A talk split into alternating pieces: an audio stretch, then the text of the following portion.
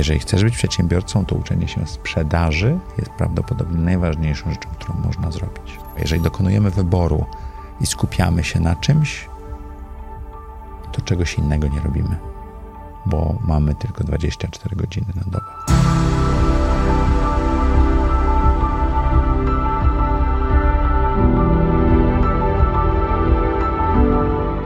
Żeby zacząć nagrywać audycję Zaprojektuj swoje życie i stworzyć w ogóle tą ideę, to tak naprawdę musiałem przejść bardzo długi proces. I w tym procesie pomogły mi trzy książki. Trzy książki, które tak naprawdę uformowały moje myślenie i pomogły mi zaprojektować moje życie. Większość gości audycji mówi o tym, że nie projektowała swojego życia, a potem zaczynamy rozmawiać i okazuje się, że fragmenty, czasami bardzo duże, są projektowane. Parę osób mówiło o tym, że projektowało. Więc najpierw Wam opowiem o tym, jak trzy kawałki wiedzy zawarte w książkach pomogły mi zaprojektować moje życie. Pierwsza książka, którą przeczytałem e, w końcówce moich lat dwudziestych e, we Francji, na INSEADzie, jak studiowałem, to był e, Robert Kiyosaki, Bogaty Ojciec i Biedny Ojciec. Książka, która mówi o tym, jak zbudować sobie dochód pasywny, ale też tłumaczy, czym się różni dochód z pracy od dochodu z kapitału. Bardzo fascynująca książka. Zrozumiałem, co to jest dochód pasywny teoretycznie. W praktyce dużo, dużo jeszcze musiałem próbować. Ale jednej rzeczy mi brakowało w tej książce. Tam było co, ale nie było jak. Albo przynajmniej do mnie to jak Roberta Kiyosakiego nie dotarło. I w wieku 30 lat ta książka ze mną podróżowała, kilka razy ją czytałem, ale nie potrafiłem tego uruchomić. Parę lat później, bodajże 7 lat później, czy 6 lat później, Tim Ferris napisał 4-godzinny tydzień pracy. Książka, która się chyba już mocno zdewaluowała w czasie, aczkolwiek jej pierwsza połowa, czy pierwsza jedna trzecia jest taka ponadczasowa. Tim Ferris zrobił na tej książce olbrzymią karierę, ale tam było to jak. I e, to jak Tima Ferrisa dla chłopaka, czy już wtedy faceta, który pracował w dużej korporacji, było dość oczywiste. Zanim przeczytałem Tima Ferrisa, przeczytałem książkę, której już nie pamiętam, ale e, pierwszy rozdział to było Fire Your Boss, czyli zwolnij swojego szefa z pracy. To plus Tim Ferris pomogło mi myśleć o sobie jako przedsiębiorcy i przedsiębior przedsiębiorstwie, czyli Maciej Filipkowski, pracując w Delu, był niezależną jednostką i tylko miał jednego szefa, siebie. I to pomogło mi rozwijać moją karierę, ale też dało mi bardzo łatwy incentyw, czyli oprócz skupiania się na pracy i dostarczenia chyba dobrych wyników i bycia dobrym liderem i zarządzania firmą dobrze, znajdowałem bardzo dużo czasu dla siebie i go pakowałem nie tylko przed ósmą i po dziewiętnastej, ale też w takich obszarach pomiędzy. I zacząłem szukać e, firm do zainwestowania. I to mi się udało. Udało mi się zainwestować w pierwsze trzy firmy. Pierwsza odniosła sukces po latach, prawie po dekadzie.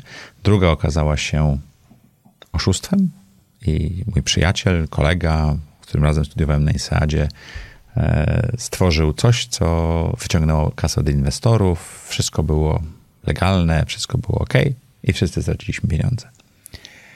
Oprócz niego. To jest zawsze ciekawe. I trzecia okazała się taką sobie inwestycją, zwróciła efektywnie te pieniądze zainwestowane i to wszystko. Ale to doświadczenie i poznanie ludzi, którzy inwestują, nawet w tej nieudanej inwestycji, tam bardzo dużo inwestorów poznałem, zaczęło mnie uczyć tego jak. Czyli Tim Ferris dał mi to, że idź na skróty, mm, pracuj i zarabiaj pieniądze, ale skup się na sobie.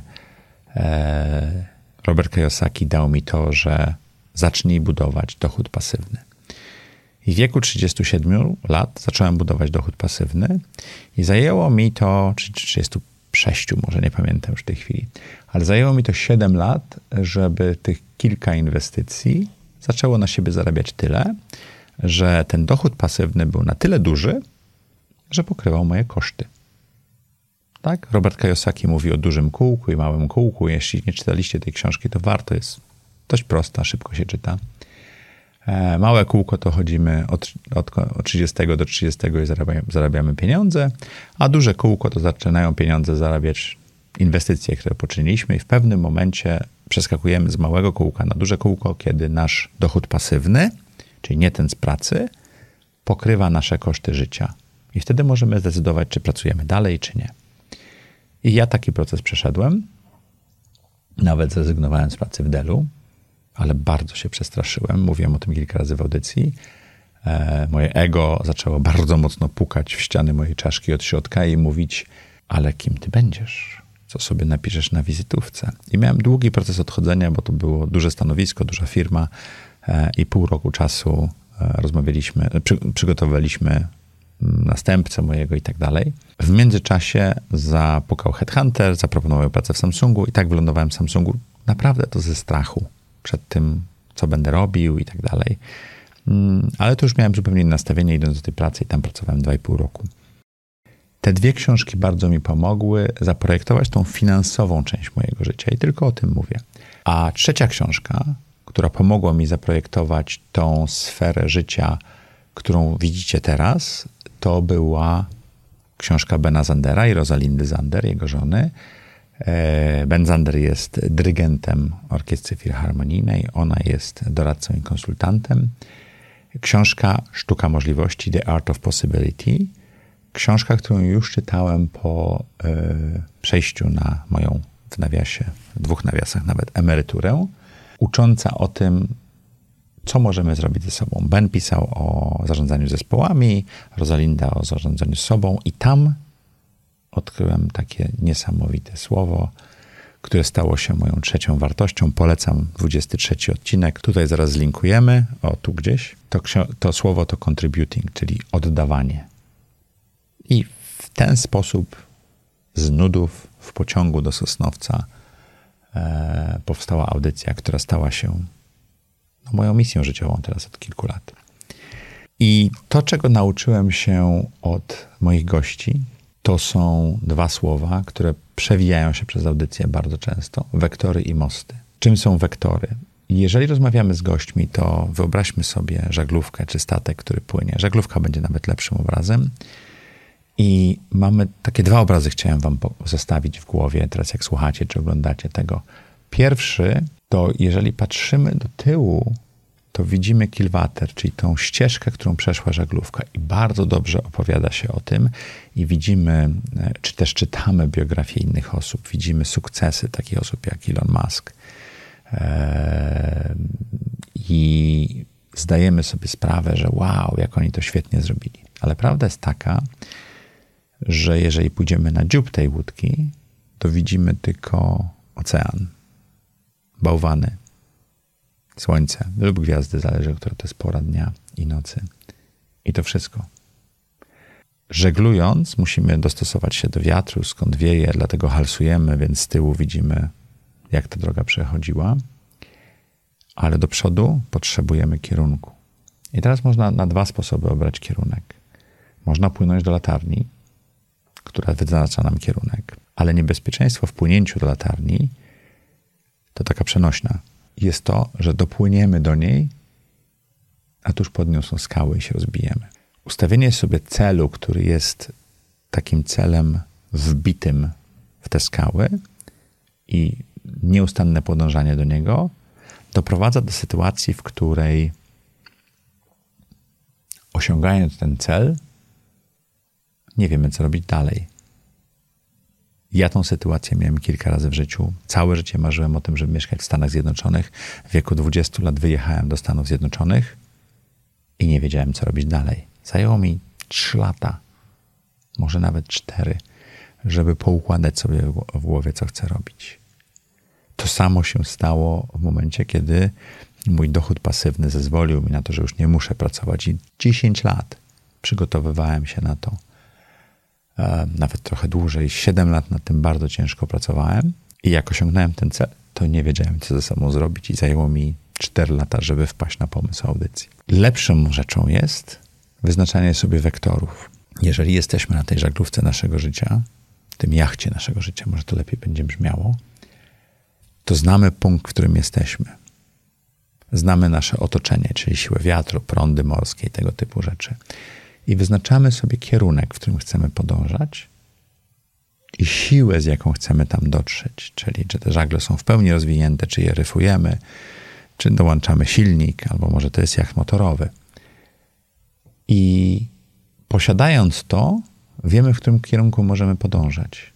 I podobnie jak na łodzi żaglowej, na jachcie, na żaglówce, możemy to zmieniać i halsować, ale ciągle podążamy w tym kierunku, dostosowując się do tego, co działa. Drugim obrazem, który e, bardzo mi moc zmodyfikował Julek Windorbski w swoim wywiadzie, to jest obraz mostu. I budując swoje życie, pomyślmy o tym, że budujemy most na drugą stronę rzeki. Czyli mamy ten wektor, wiemy gdzie zaczynamy, wiemy dokąd chcemy dojść i to robimy. I można most zbudować na dwa sposoby, czyli bardzo dokładnie go zaprojektować, e, zamówić elementy przęsła w fabryce i zacząć to robić i czekać aż one dojadą i miejmy nadzieję, że fabryka będzie się wyrabiała, miejmy nadzieję, że woda nie będzie za wysoka i tak dalej, i tak dalej.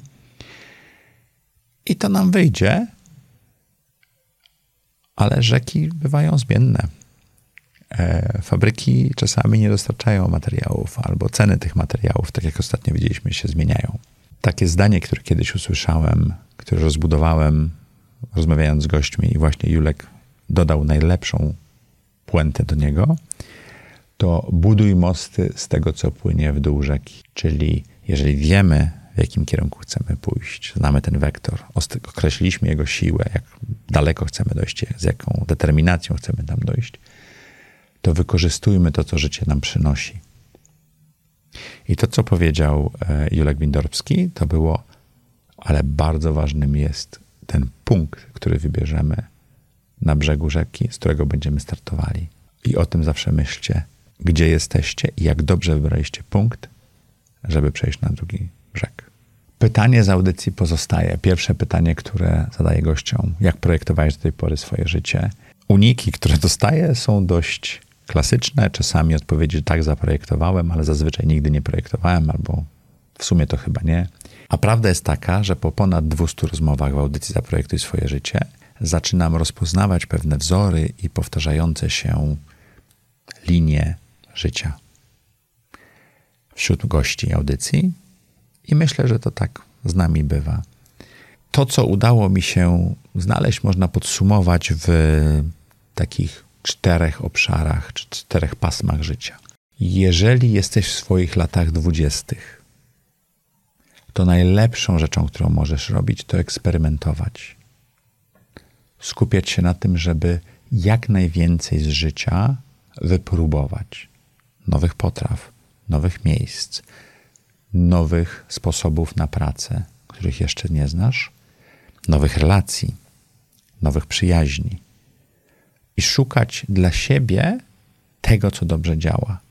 Wielu z naszych gości poszło do pracy w bardzo ciekawych korporacjach i co 2-3 lata zmieniało tą pracę, żeby właśnie nauczyć się jak najwięcej. Te prace były ciekawe, te prace były bardzo często takie, że co pół roku co rok mieli nowe zadanie, często w różnych miejscach i uczyli się. Jeżeli chcesz być przedsiębiorcą, to uczenie się sprzedaży jest prawdopodobnie najważniejszą rzeczą, którą można zrobić. Mam nadzieję, że podoba Ci się ten odcinek. Jak wiesz, moim celem, moim marzeniem i moim wyzwaniem jest dostarczanie Tobie wiedzy i motywacji, abyś mógł być przedsiębiorcą, abyś mógł rozwijać się Szukamy niesamowitych gości, znajdujemy ich i próbujemy znaleźć tematy, dzięki którym można się uczyć i motywować. Pracujemy z całym zespołem nad produkcją i dystrybucją tych odcinków, a dzięki partnerom możemy to robić bezkosztowo dla Ciebie. Partnerem dzisiejszego odcinka jest MasterHub, społeczność ludzi biznesu. Więcej informacji znajdziesz na masterhub.pl. Lata 20 to okres eksperymentów, dlatego że koszt alternatywny i koszt realny dla ciebie jest bardzo niski. Lata 30 to jest ten moment, kiedy warto budować już swoje przedsiębiorstwo, swoją karierę, swój sposób na życie, opierając się właśnie na tych doświadczeniach i tych eksperymentach. W latach 30. też będą eksperymenty, ale już mniejsze, i warto zacząć budować to, co zadziałało, co ci się spodobało, co ma rynek, co rezonuje z tobą, co jest w stanie cię utrzymać. To jest okres ciężkiej pracy. To jest okres budowania, odkrywania, szuka, szukania czegoś, co w startupach się na, nazywa produkt market fit, czyli dostosowania tego, co oferujemy do rynku, czy też do naszego otoczenia i życia. To jest bardzo często okres, kiedy zakładamy rodzinę, kiedy zaczynamy mieć dzieci, ale to jest też okres, kiedy pracujemy bardzo ciężko nad, nad swoją karierą, czy też budując swoją firmę. I to jest ok. To jest dobry okres. Mamy dużo energii, mamy już dużo wiedzy i trzeba zbudować naszą przyszłość. Jeżeli dobrze eksperymentowaliśmy w latach dwudziestych swojego życia i dobrze zbudowaliśmy naszą firmę czy naszą karierę w latach 30. swojego życia, to lata 40. to jest okres, kiedy możemy zacząć zarabiać na tym, co zbudowaliśmy. Zarabiać pieniądze, albo też zarabiać wszystko inne, co zbudowaliśmy. Mieć poważne, dobre relacje. Mieć biznes, który już nie jest biznesem, w którym musimy tak dużo pracować. Możemy zatrudnić zarząd, możemy nauczyć zarząd, jak prowadzić naszą firmę, zbudować go.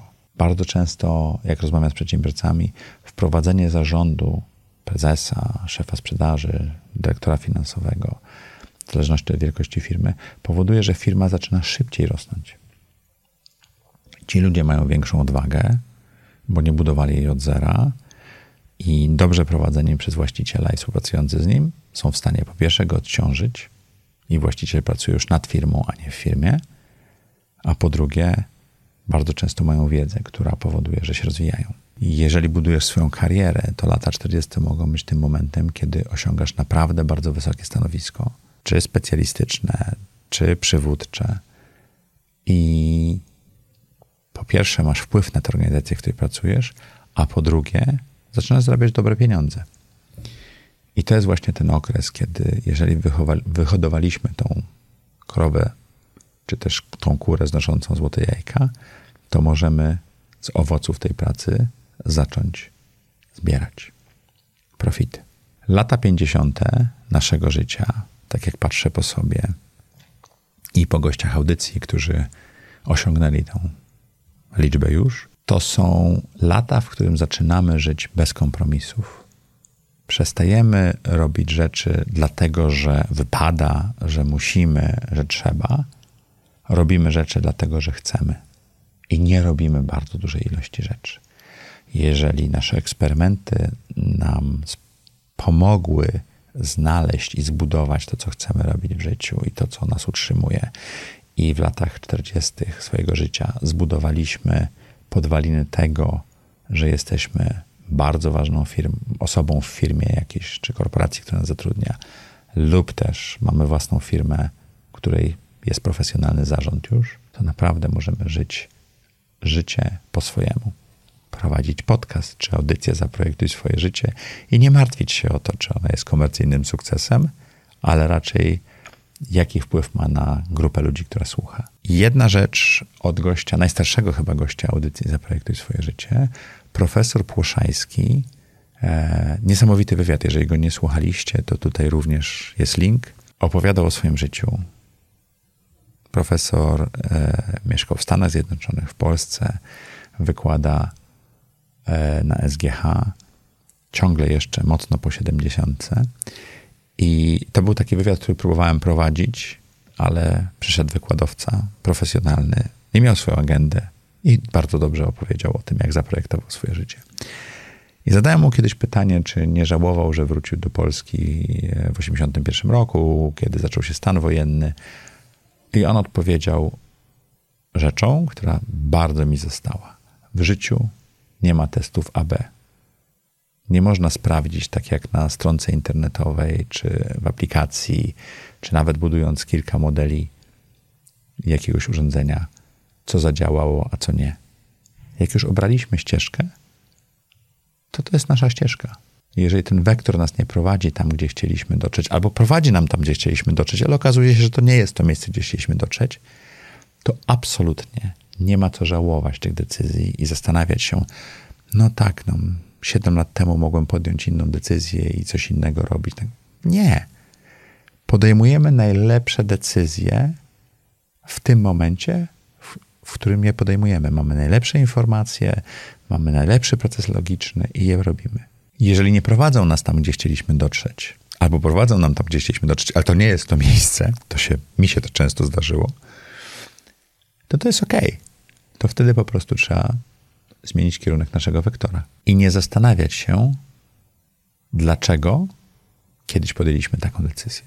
Chyba, że taka szybka autorefleksja pomoże nam lepiej podejmować decyzje do przodu, czyli zastanowić się, ale nie żałować. O, tak chyba będzie lepiej. W życiu nie ma testów AB. Jedna z rzeczy, którą nauczyłem się od wielu naszych gości, to to, że być może też tak dobieramy gości, to, że sukces finansowy pomaga żyć po swojemu. I taka krótkoterminowa perspektywa dla osób, które tego słuchają czy oglądają, jest taka: skupmy się na tym, żeby budować naszą niezależność finansową, cokolwiek to dla Was znaczy. Bycie przedsiębiorcą albo bycie przedsiębiorczym w tym, co robimy, fire your own boss, czyli zwolnij, zwolnij szefa, zostań swoim własnym szefem, nawet pracując w wielkiej korporacji. To jest stan umysłu, a nie stan faktyczny.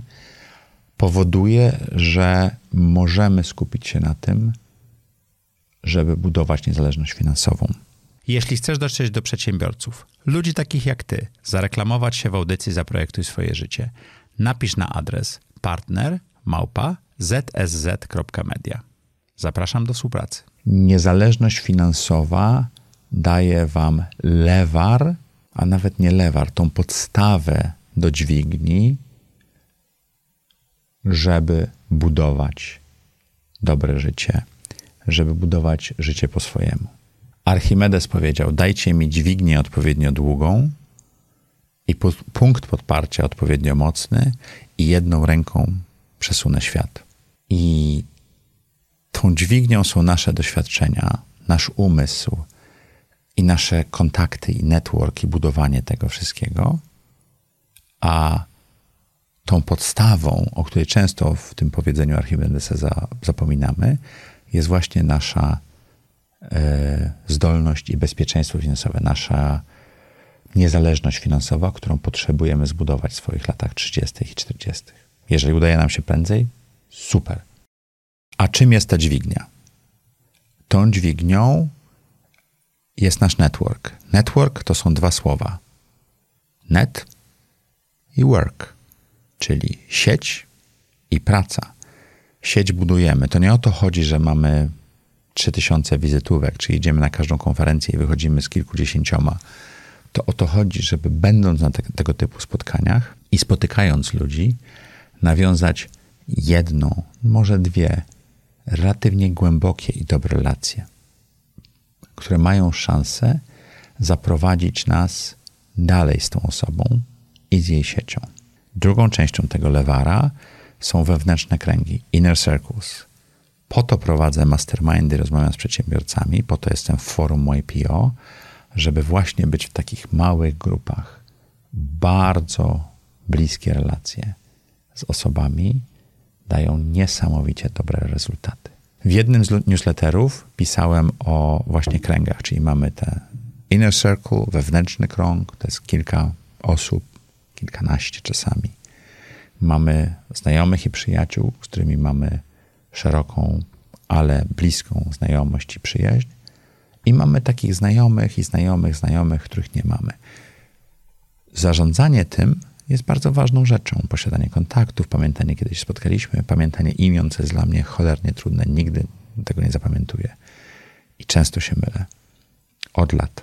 Zazwyczaj lidy i te rzeczy, które nam pomagają zmienić pracę, znaleźć nowy kontrakt, pochodzą właśnie z tych dalszych kręgów. Te słowa, które odbijamy, które zamieniają się później w naszej myśli, które wewnątrz naszej czaszki odbijają się tam i z powrotem, które formują nasz system wartości, sposób myślenia, które formują nasze działanie, które zamienia się w to, w jaki sposób żyjemy, to są właśnie te wewnętrzne kręgi. Te najbliższe osoby. To jest jedno z dziesięciu pytań, które zadajemy na koniec każdej audycji. jak budujesz swoje wewnętrzne kręgi. I zostawiam Ci to pytanie, jak budujesz swoje wewnętrzne kręgi, żebyś mogła i mógł odpowiedzieć na nie, czy w ogóle to robisz świadomie. Jeśli tak, to bomba. Jeśli nie, to może warto zacząć.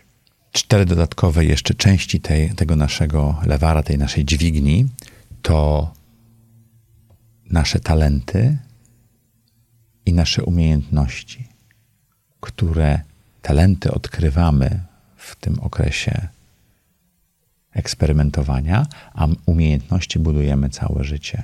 I dwa jeszcze, takie, które podziwiam i chciałbym mieć ich więcej, to energia i młodość.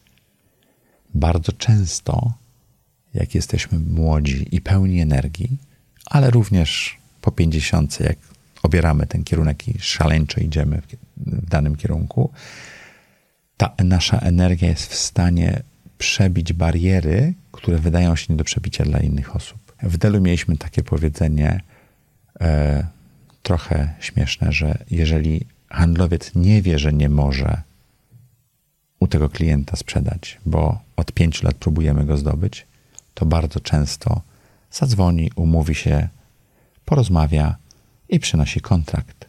I menadżer jest zdziwiony, bo tylu osobom się nie udało. Więc nie martwmy się czasami, że czegoś nie potrafimy i nie wiemy. Należy to wypróbować i zrobić taki eksperyment. Jedną z rzeczy, którą staram się pokazać we wszystkich odcinkach audycji, to koszt sukcesu naszej kości. Bardzo często mówią o tym, ile godzin pracowali, co musieli poświęcić. Często to jest zdrowie. Patrzcie, moja hulajnoga, śpieszyłem się na spotkanie. E, często to są relacje z bliskimi albo z przyjaciółmi. Bardzo często jest to też e, psychiczny czy psychologiczny koszt e, stresu i bycia w tym. Każdej audycji, której to, tego słuchajcie, zwróćcie na to uwagę.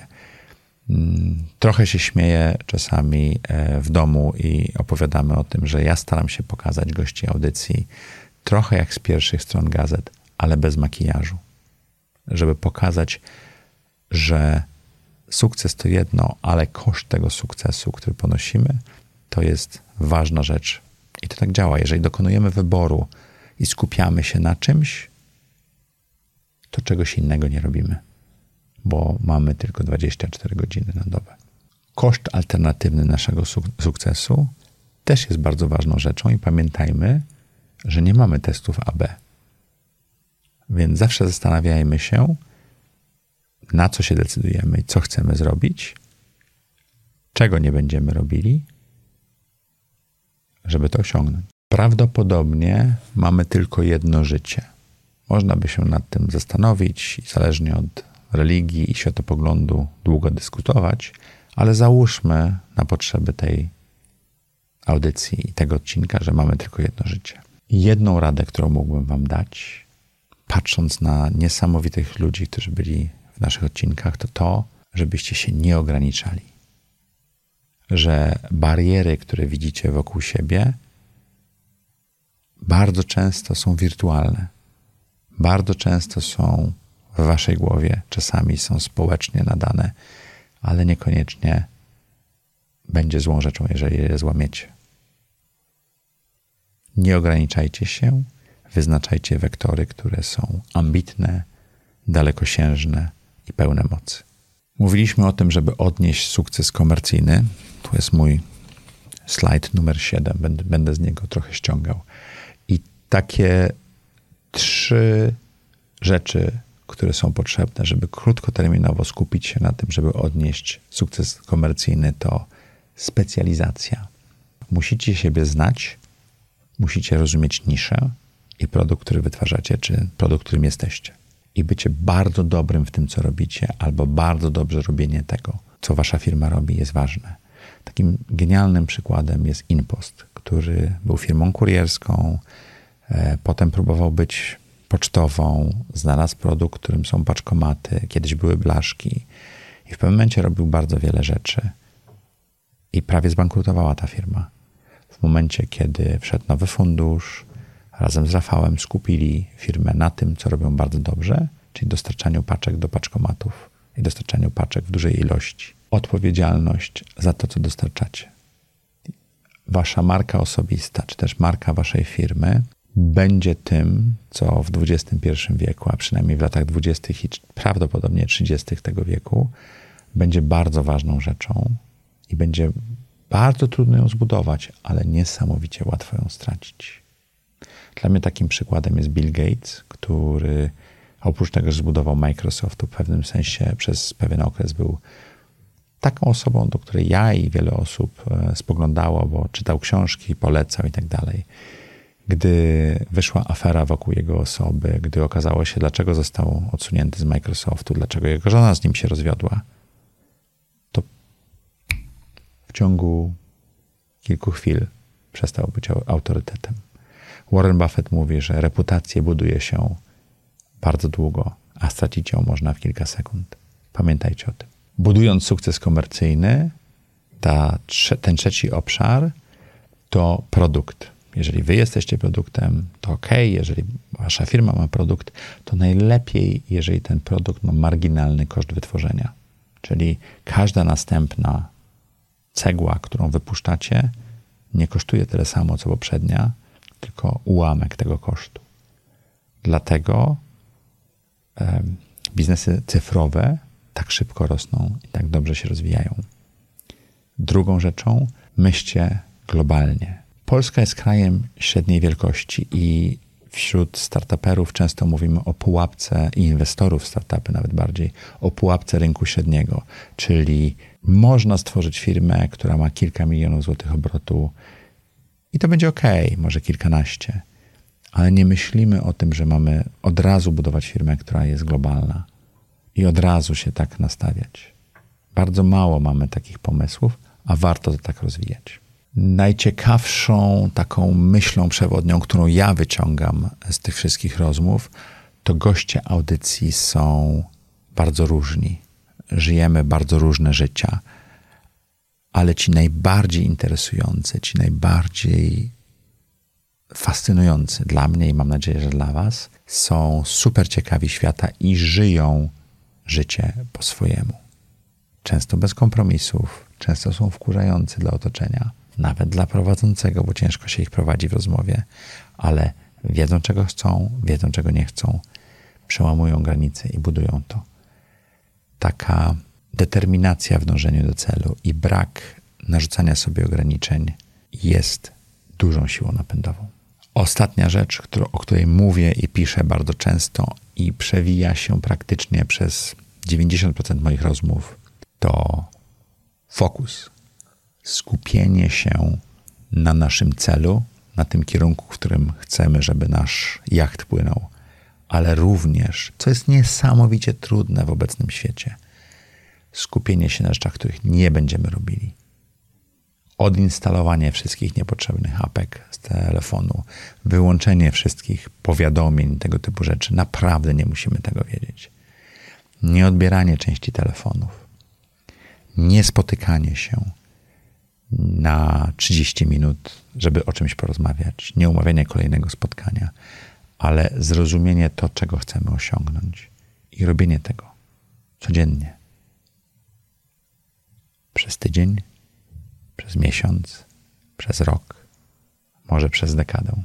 Budowanie w kierunku naszego wektora z olbrzymią siłą skupienia, fokusu na naszym celu czy naszym kierunku. I mam nadzieję, że to robicie. Napiszcie w komentarzach, czy ten odcinek Wam się podobał, czy macie skupienie i jakie są Wasze wektory. Do zobaczenia i usłyszenia, jak co tydzień, w czwartek o czwartej, w audycji Zaprojektuj swoje życie, a w poniedziałki w pasmach eksperckich.